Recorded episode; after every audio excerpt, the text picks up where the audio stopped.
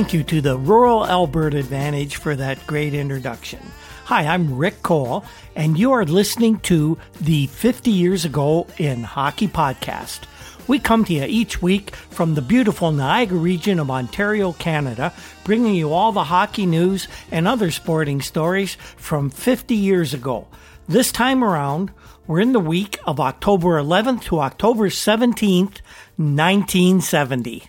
Our podcast is made possible each week by the support of our two sponsors. Newspapers.com is the world's largest online newspaper archive, and their support has been crucial to our research as they enable us to access all the news from the 1970s.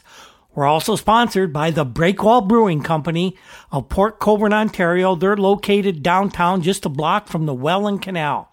They make some of the Ontario's finest craft beers, some of them made from recipes that were actually uh, conceived back in the late 1800s in the early breweries that were located in Port Colborne. When things get somewhat back to normal, I'd love to meet any of our listeners at the Breakwall for a burger and a beer. We'd like to remind you a bit about our Patreon account uh, at uh, patreon.com slash hockey 50 years. You can go there and donate to help defray some of the expenses that we've incurred while putting this podcast on. And in exchange, you'll get early access to each week's show and you'll also get special bonus episodes, content that won't be found in these free podcasts every Friday. Uh, we take a deep dive into certain things this week for our, our users. They've got a complete hour long, in depth, uh, prediction on the uh, upcoming 1970 71 season. We're also going to do a show on the death of Terry Sawchuk, and we have some interviews we've conducted over the past year with a number of hockey personalities, and we'll have all that in our special bonus episodes for subscribers of our Patreon account. Last week, we had a few interesting stories for you. We provided a, a, quick overview of what some of the top hockey writers around the NHL were predicting for the 1970 71 season.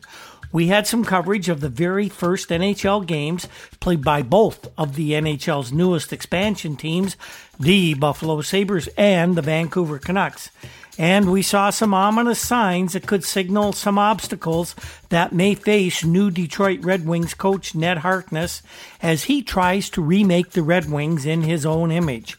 Would it work?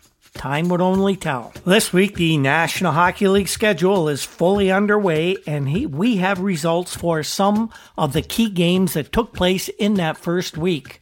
We'll also talk about another veteran member of the Montreal Canadiens calling it quits. What's going on in Montreal? Uh, those four stars of the New York Rangers who were holding out finally signed their 70 71 contracts. We'll tell you about that. And we have the usual news, notes, and rumors from around the hockey world for this week. First up, we're going to give you some results from uh, some of the key games in the opening week this season.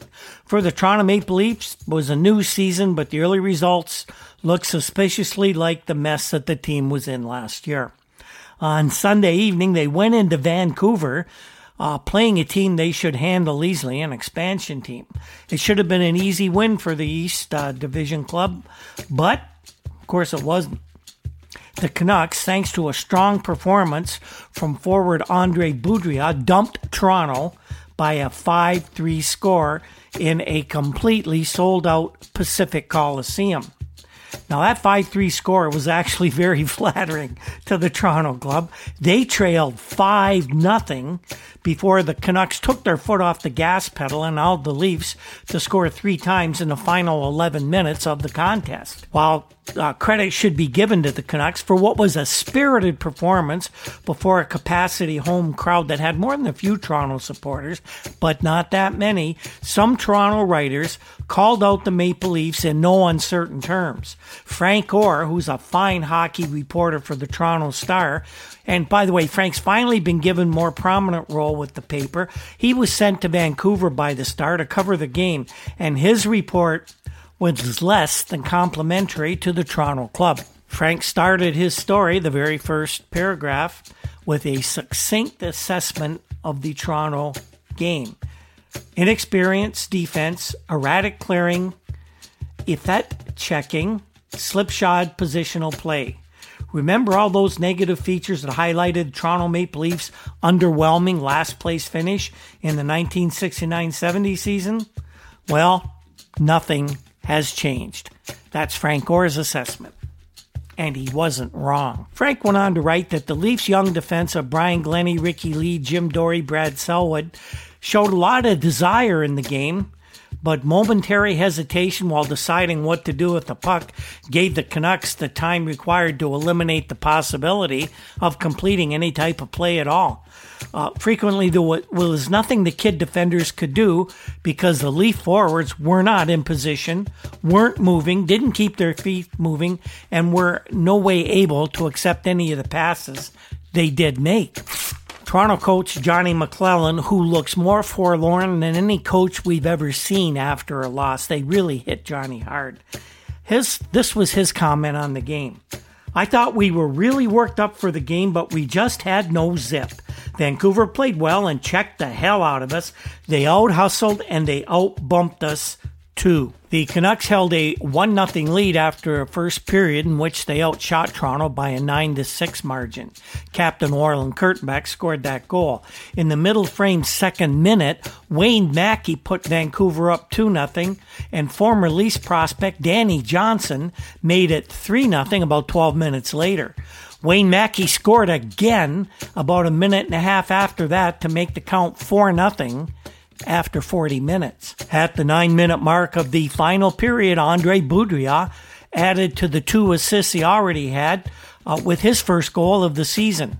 But seven seconds later, Norm Ullman finally got Toronto on the board, and that was followed up by goals from Brad Selwood and Dave Keon, but it was a case of too little, too late, and the Leafs went down to defeat by a score of 5 3.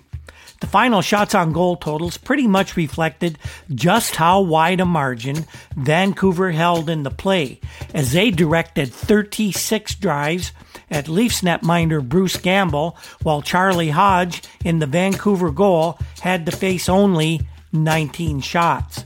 The Canucks were a more relaxed group than the nervous, often tentative team that Vancouver fans saw in their first game. The Montreal Canadiens' first contest of the season was a tough, close 2 1 win over the Flyers at the Spectrum in Philadelphia. The Habs could have amassed more goals if not for the superb goaltending of Philadelphia netminder Bernie Parent, who stopped 28 of 30 Montreal shots. The game was scoreless through the first 40 minutes of play as Parent and Montreal netminder Rogatien Vachon matched each other save for save, with Parent having to make numerous timely stops. It wasn't until the 30, 35 second mark of the final period that the match's first goal was scored by Mickey Redmond of the Canadians. Bill Collins, who was probably, surprisingly, Montreal's best player because of his strong forechecking and outstanding penalty killing, made it 2 0 a few minutes later, and that was all she wrote. The Flyers did get one back thanks to the first National Hockey League goal by 31 year old rookie defenseman Barry Ashbee, but that was as close as the Flyers could get to making a game of it. Now, this one started out as a pretty rough affair with referee Bruce Hood calling 10 first period penalties, including fighting majors, to Montreal's Terry Harper and the Flyers rookie Bob Kelly. But things calmed down after that quite a bit, with only two more minors called the rest of the game, and both of them went to the Flyers. That was probably uh, to the Habs' advantage. They're a skilled team, a fast team, and uh, they could probably be slowed down by a lot of bumping, especially with John Ferguson now gone. Uh, but that didn't happen, and the Canadiens held on to take that 2 1 victory. Another opening game uh, was held at Boston Garden on Sunday evening. Uh, The Detroit Red Wings were the opposition to the Bruins, and Boston showed why they must be considered as Stanley Cup favorites once again. They cruised to a 7 to 3 trouncing of the Detroit squad. The news wasn't all good for Boston, though. Their superstar defenseman, young Bobby Orr, was lost with an apparent leg injury in the second period, and he did not return.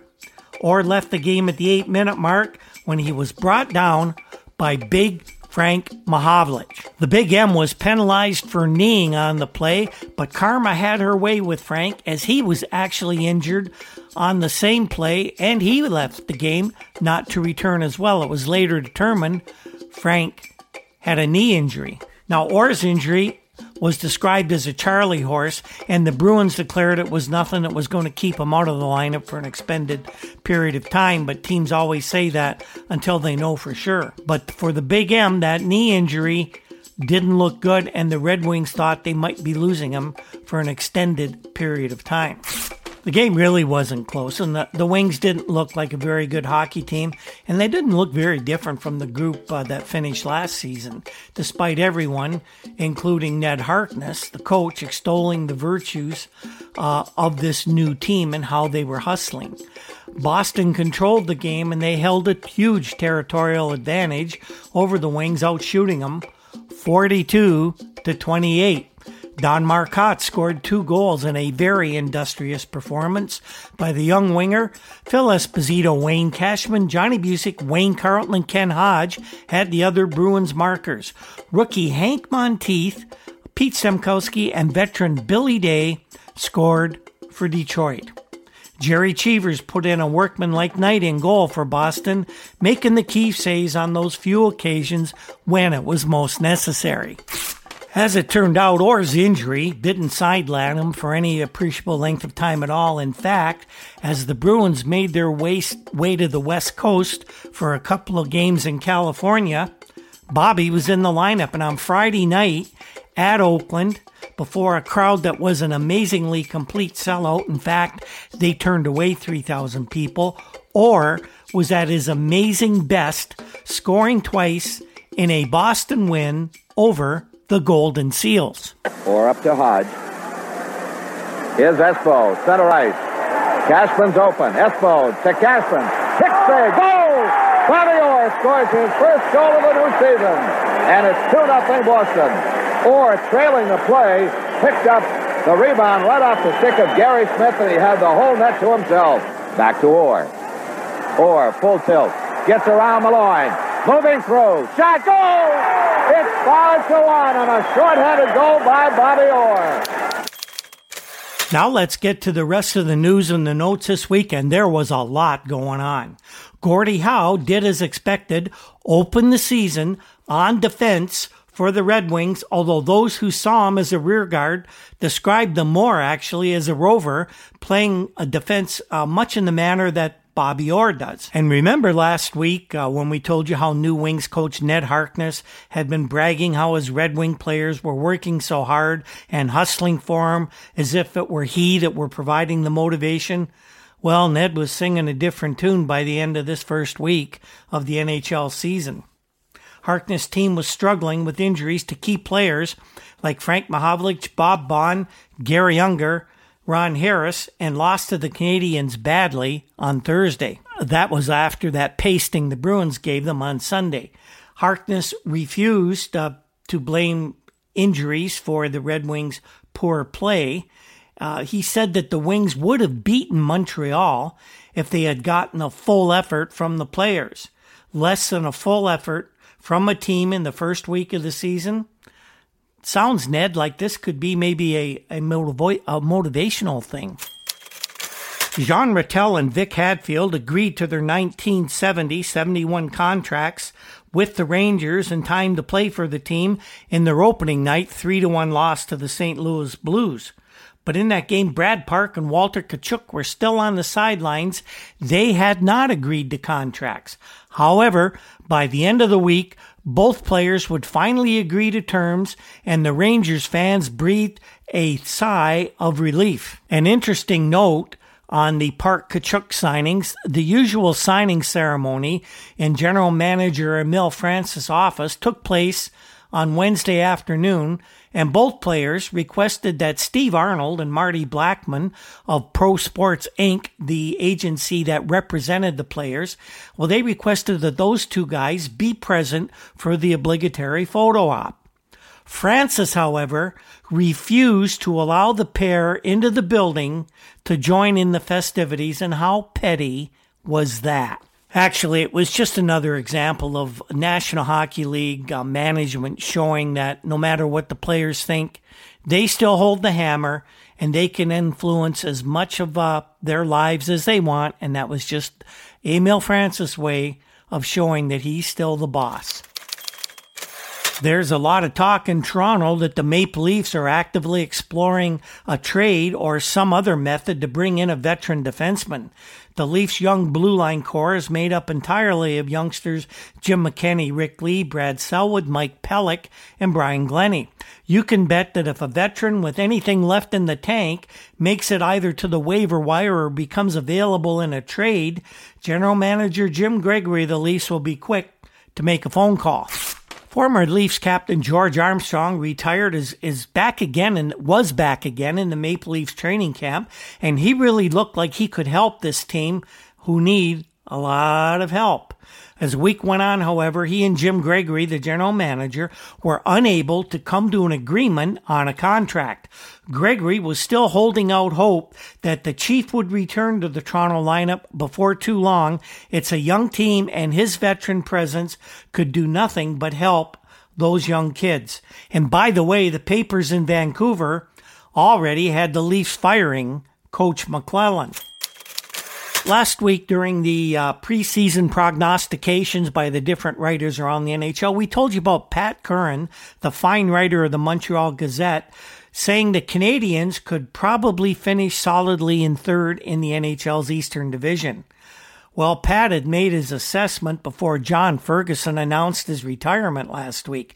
And then, when veteran center Ralph Backstrom declared he was hanging up his skates as well this week, that caused Pat to further lower his Habs expectations, and he now lists the Canadiens as no better than fourth place in the Eastern Division. Curran, by the way, feels that Ralph Backstrom's retirement is completely due to his incompatibility with coach Claude Ruel. And that's not an unfamiliar theme for Montreal fans and their veteran players.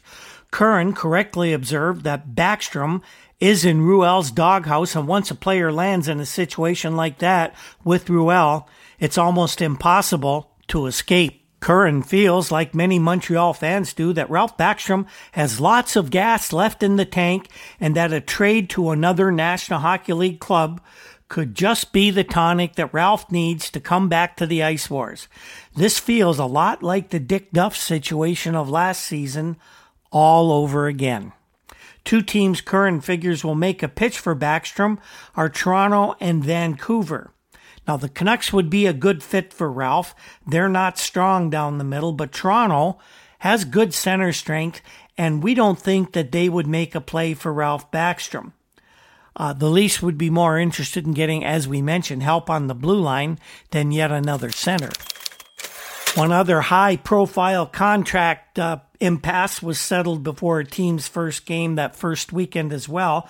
Derek Sanderson, who we said was far apart in his negotiations with the Bruins, signed his deal just before Boston's first game Sunday night against Detroit. While the contract is laden with numerous performance bonuses, Sandy's base salary is said to be only about $35,000. That's still a double, more than double than what he made last year, but about half of what Sanderson figured he was worth to the Bruins. Even though he signed, Derek didn't dress in the Bruins' first game, as coach Tom Johnson correctly cited his obvious lack of conditioning, and he wanted him to work out a few days before putting him in an actual NHL game. A pleasant surprise for the St. Louis Blues in their opening 3 1 win over the Rangers was the play of center Chris Bordeleau, Bordeleau scored two goals against the Rangers, and Wally Cross of the St. Louis Post Dispatch said that Bordeleau is possibly blossoming into, quote, another Red Berenson. And we all know how Red uh, came to prominence after being traded to the Blues from the Rangers in 1967. Minnesota North Stars rookie defenseman Fred Barrett with exactly zero games of NHL experience, had this assessment of his first NHL match, which was against the Philadelphia Flyers. Now remember, this is a rookie after playing his first NHL game, talking about other NHL players who've been around for a while. Barrett said, I really didn't know what to expect, but I was somewhat disappointed by some of the bush leaguers. He called guys bush leaguers. Fred said you expect to get hit with a stick now and then, but a few things went on out there Saturday that weren't major league. I got one stick right in the temple. I tried to push one guy out from in front of the net and he hit me over the head with his stick. I thought it was an accident, but I learned in a hurry that it wasn't. Fred Barrett, young guy, inexperienced, could be letting himself in for a whole world of hurt when he plays the Flyers again next time and the Bush Leaguers show him how major leaguers effect retribution. The Philadelphia Flyers, by the way, uh, they have a great outlook this season. They're really enthusiastic. Coach uh, Vic Stasiuk has the team hustling. And one of the reasons that the Flyers are so enthusiastic has been the play of goalkeeper Doug Favell. Doug has completely recovered from that severed Achilles tendon he suffered near the end of last season.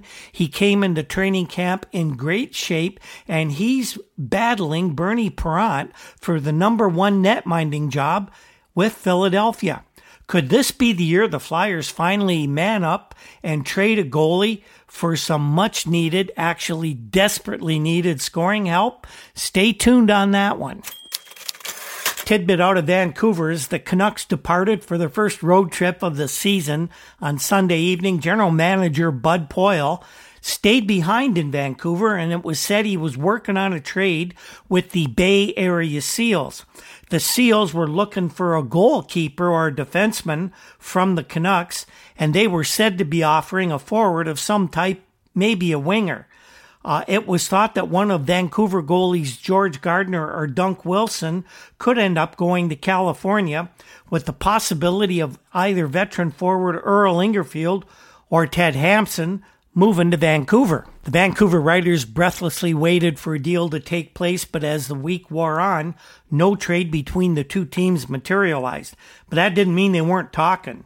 Vancouver Sun hockey reporter Hal Sigurdsson, who never met a trade rumor he didn't like, figured the Canucks were making a play for one of Ingarfield or Hampson, and he was told by Seals general manager Frank Selke Jr. that neither player is available to anyone.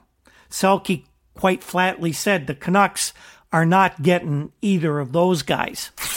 Selke, basically a decent, honest guy, did admit that left winger Ted Taylor, absent from the Canucks and still at home on his farm in Manitoba, is one player the Seals would be interested in if the Canucks offered him up. But, he said, Taylor wouldn't be enough to pry uh, Hampson or Ingarfield loose from the Seals. The Canucks brash rookie Jim Hargreaves had been described by Vancouver writers as being everything from cocky to free spirited to disrespectful. You'll remember Hargreaves held out uh, for a better contract, and uh, he epitomized uh, what a brash rookie actually looks like. He signed his contract in time to uh, play on the uh, second Vancouver game, and Laycoe said, I have to play him. If I don't, he'll probably bust up the furniture. Somebody suggested that Hargreaves was a little cocky for a kid just out of junior, but Hal Laycoe says that's okay. I hope he stays that way. He's not afraid of anybody. And as if just to show people that that was actually true, Hargreaves has already taken on the legendary Babe Pratt He's the uh, Canuck, works in the Canucks front office and he's a Hockey Hall of Famer. The 19 year old chooses to pretend that he's not aware of Pratt's hockey fame and what he's famous for, and he lets on that he thinks Babe Pratt was a goalie in his playing days. In fact, the kid said, Hey, Babe, how many shutouts did you have in the NHL? The kid had better back up his mouth with some talent or he may not be long for the league. There are people who believe respect is very important in the NHL, and there will be steps taken to ensure that the kid shows the proper respect to the legends of the game. The Chicago Blackhawks got a couple of missing players back, and boy, they were glad to see that. Veteran defenseman Pat Stapleton ended a brief holdout by signing a three year contract with the Blackhawks, and Stan Mikita, uh, who'd been out with injuries, uh, returned to practice after spending three days in a local hospital with a virus combined with a painful stiff neck. Uh, Stan looks none the worse for wear, and the Hawks expect a big season from him. Penguins are going to have a bit of a different look this season, and it starts in goal. And no, they haven't brought in any new goalkeepers. Les Binkley and Al Smith are still here, but Les Binkley, for the first time in his career, is wearing a mask in games. Uh, he's wearing the same model that Ernie Wakely of the Blues uh, sports, and uh, Les said that he's going to continue with the mask after wearing it in the Penguins' first game that he played. Les has suffered several serious facial fractures during the past couple of seasons, and he figures that wearing a mask could keep him playing in the NHL for more than just a couple of years. Buffalo Sabres general manager coach Punch Imlach announced that he had traded veteran center Howie Menard to the Oakland Seals in exchange for undisclosed future considerations. Courier Express hockey writer Charlie Barton, one of the best of them, speculated that those considerations could arrive in Buffalo quite soon in the form of forward Paul Andrea and defenseman Dick Mattiussi. Both of those players recently refused assignments by the Seals to the American Hockey League Providence Reds. The very next day after the Menard trade, veterans Phil Goyette and Don Marshall, Goyette's 37 and Marshall's 38, both announced that they are retiring from hockey. You'll remember they left the Sabres to return to their uh, respective homes in Montreal. Well, Goyette and Marshall insist that money is not the issue and that uh, Punch had actually offered both of them sizable races. Goyette came right out and said he wants to spend more time with his young family, and you can't blame Phil for that. You'll remember that we told you about a proposed charter service that was going to take hockey fans from Alberta to uh, Vancouver Canucks games all season. Well, for Sunday night's game against the Maple Leafs, 117 Alberta fans were in attendance. Each of them paid $65 leaving Edmonton, boarding a plane at 10:30 a.m., and then stopping for a brief layover in Calgary to pick up a few more fans before making the flight over the Rockies to the West Coast. The party arrived at Pacific Coliseum about an hour before game time, plenty of time to see uh, the match begin. Roger Bourbonnais, who's a former Canadian national team player and is now an Edmonton lawyer, says that even at the exorbitant price of $65, the response from hockey fans in Alberta has been tremendous and several more planned excursions are already sold out. Here's an interesting news item that bears watching uh, as time goes on. According to National Hockey League President Clarence Campbell, a minor professional hockey league could replace junior hockey in Canada.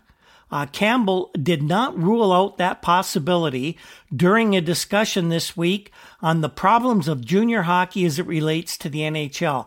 Campbell said, We don't like some of the aspects of the current administration. Campbell thinks they're running junior hockey in a very uh, slipshod way, and he feels that if the professionals took over with profit in mind, that things would be better for everybody, and we'll just have to see how this unfolds as time goes on. Well, we called the seals the Bay Area seals a little earlier today. Well, guess what? By the end of the week, there were no more Bay Area seals.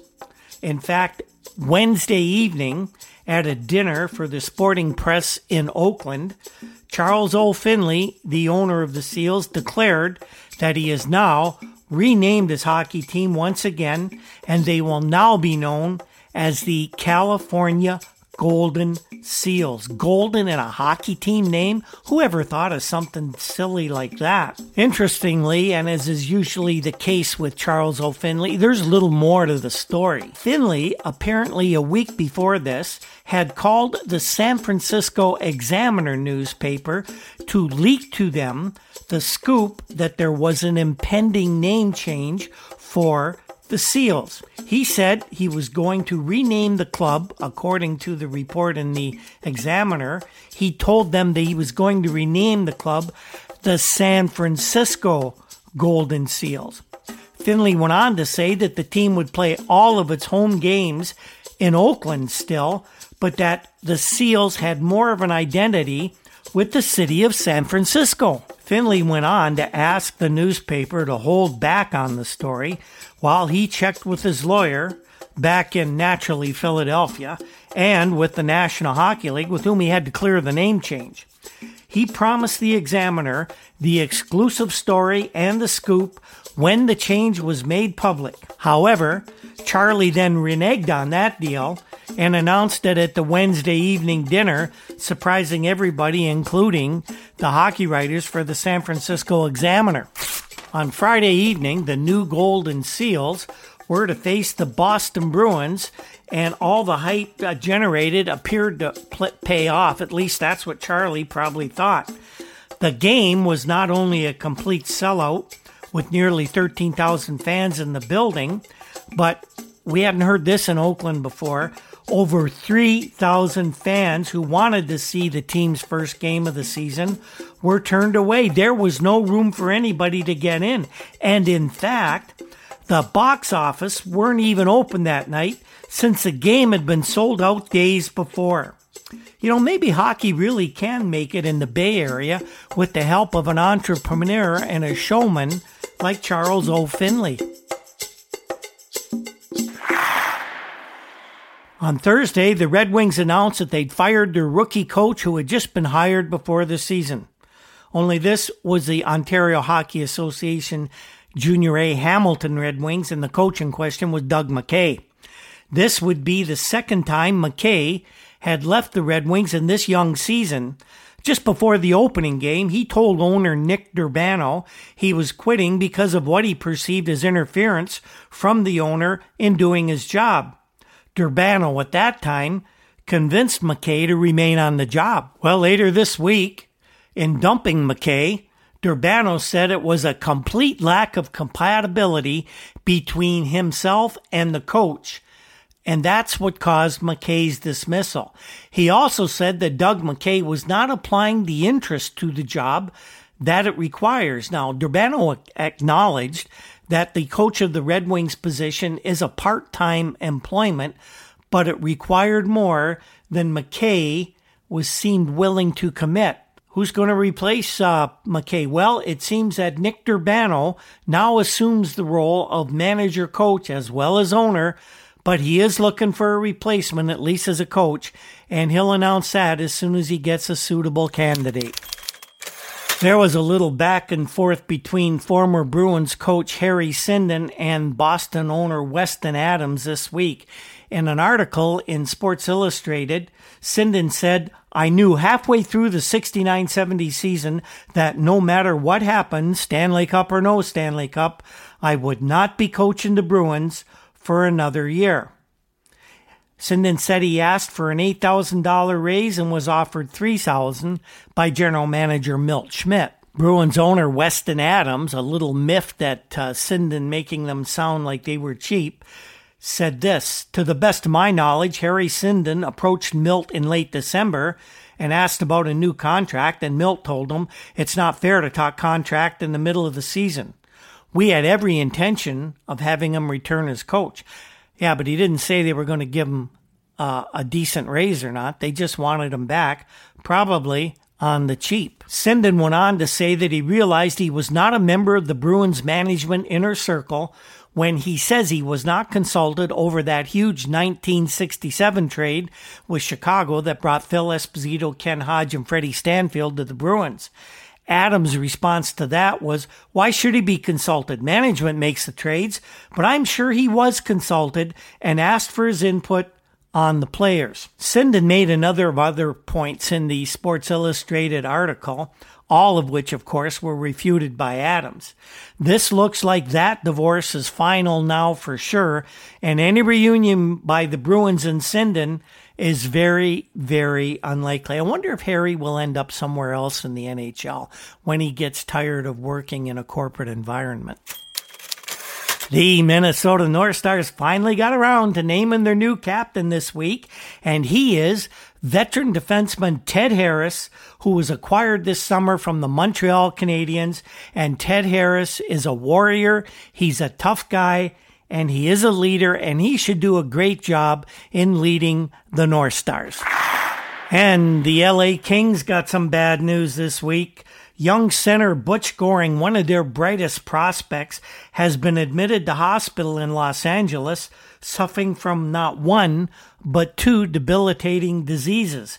Goring is in Daniel Freeman Hospital in LA undergoing treatment for mononucleosis and a mild case of hepatitis.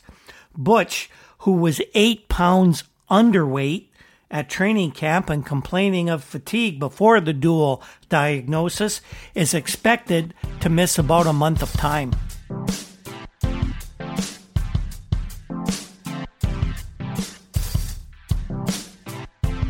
And this first full week of the National Hockey League season ended much as it began, at least for the Toronto Maple Leafs, in uh, a game what probably could consider a microcosm of their entire season. Saturday evening at Maple Leaf Gardens, the Leafs took on the powerful New York Rangers. The game started well for Toronto with an early great save by goalie Jacques Plante given Gardens fans hope that the net minding in Toronto might just be improved enough to make the Leafs competitive and maybe even fight for a playoff spot. Ullman lost the draw to Roller Tkaczuk. Dave Malone gets it back to the blue line. Horton shoots it. Oh, and Jack Plante did the splits and picked that puck up with his left hand right off his right toe. And then just a few minutes later, the Maple Leafs opened the scoring on a great two on one play engineered by Ron Ellis and finished by an opportunistic Paul Henderson. Here's a chance for Ellis. Going down with Henderson. One man back. They're over the line. Ellis closing in to Henderson. He shoots. Oh!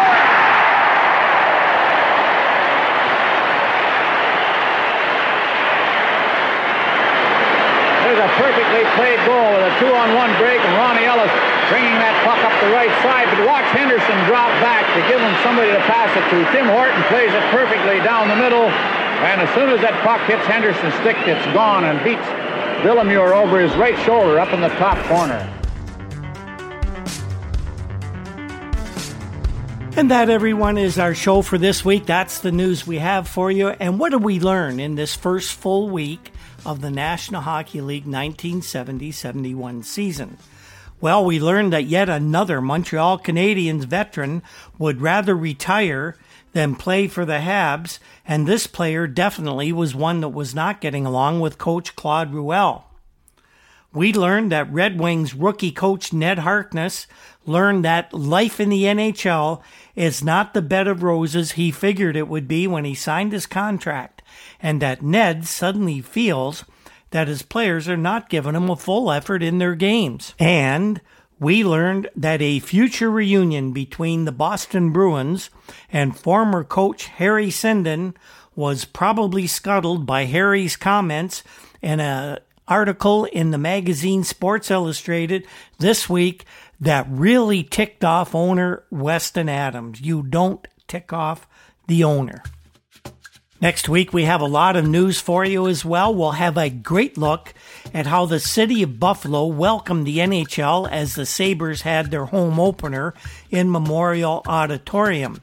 We have, uh, thanks to the Buffalo Courier Express, some great words from owner Seymour Knox on his new team and how it came to be. Uh, there's a veteran old retired Buffalo sports writer that will talk about some of the early days in the city of Buffalo as far as hockey went. And uh, we'll have some history on the Sabres home Memorial Auditorium. We also have news on some of the dysfunction around the Oakland Seals amid rumors that general manager Frank Selke Jr. was going to be shown the door by owner Charles O. Finley. And we have some details on all the key games of the week, plus much, much more. The 50 Years Ago in Hockey podcast is produced by Andy Cole, and we can't thank him enough for all his hard work. Andy is a true professional, and if you have a podcast that you think could use his obvious skill, let me know and I'll uh, see if he has time to help you out. The very popular Juno nominated Toronto indie rock group, the Rural Alberta Advantage, provides our introduction music, and if you ever hear them live, or get a chance to hear them live, take advantage of it.